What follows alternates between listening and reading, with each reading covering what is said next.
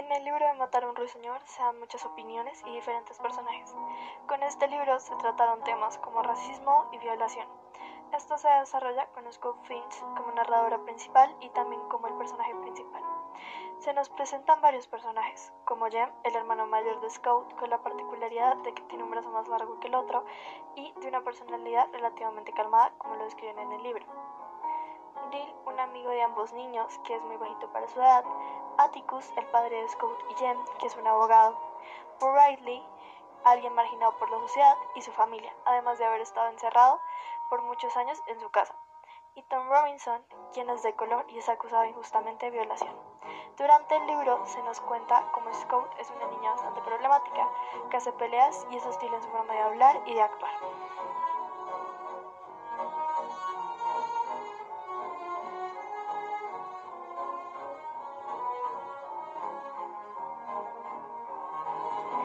El ambiente que viven en la escuela es bastante peculiar. Hay familias con esas específicas características que son muy especiales. Por ejemplo, Walter Cunningham viene de una familia pobre que nunca recibe más de lo que puede devolver. Con él se da una de las opciones que nos ayudan a asumir cómo es la personalidad de Scout. Ella se pelea con él porque considera que por su culpa la señorita Miss Caroline la ha reprendido. Jem que es el hermano mayor de Scout, invita a comer en su casa a Walter Cunningham para resolver lo que Scout hizo después de pararla. Cunningham viene de una familia extremadamente pobre que se las arregla para vivir con lo poco que tienen.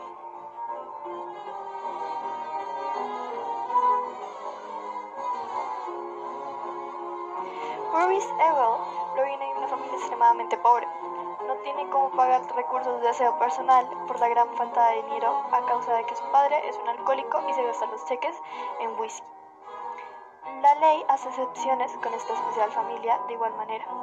Los niños de la familia Ewell tan solo van a ir el primer día de clases y no pondrán problema por esto, o le permiten casar a Miss Ewell fuera de la temporada de casa para que así pueda alimentar a sus hijos y no mueran de hambre.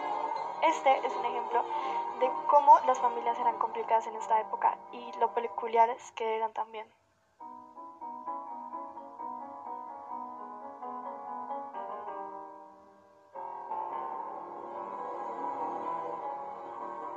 Hay personajes que vale la pena mencionar y resaltar, como la nueva y joven maestra de Scout, Miss Caroline Fisher, que viene de Alabama y no comprende las costumbres de Michael.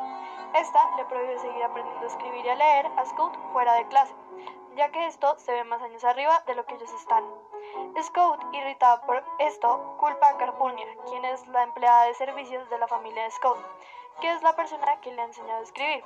En el libro dicen que Calpurnia está mejor instruida que otras personas de color, dejando ver los matices racistas de los que habla el libro. Atticus, quien le enseñó a leer, también le echa la culpa y le alega sobre que no quiere volver al colegio y quiere ser como los Ewell. Él llega a un acuerdo con Scout. Le dice que si ella vuelve al colegio, él continuará enseñándole a leer sin que la profesora se dé cuenta.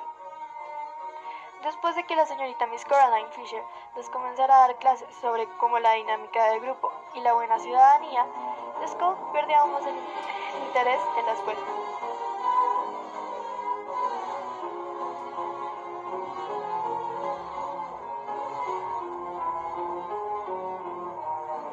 En el libro también muestra las diferencias de género de la época, cuando por ejemplo, Jamie y Dean se hacen muy amigos y comienzan a escribir a de sus juegos. Esta empieza a pasar más tiempo con Maudie Atkinson, su vecina.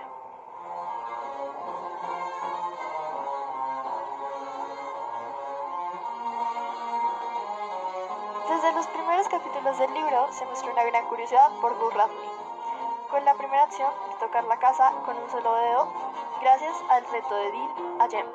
En esto ellos se dan cuenta de que sí hay movimiento en la casa y de que sí hay alguien ahí adentro. Luego se les ocurre la idea de dejarle una nota Boo en la ventana. La nota lo invitaba a ser su amigo básicamente.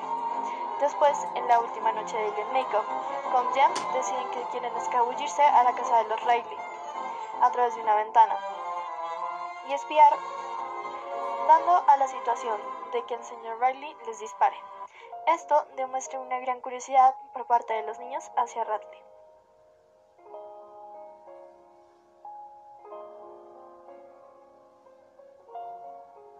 El libro nos presenta maravillosos personajes y situaciones, interesantes y únicas que entran en los demás capítulos.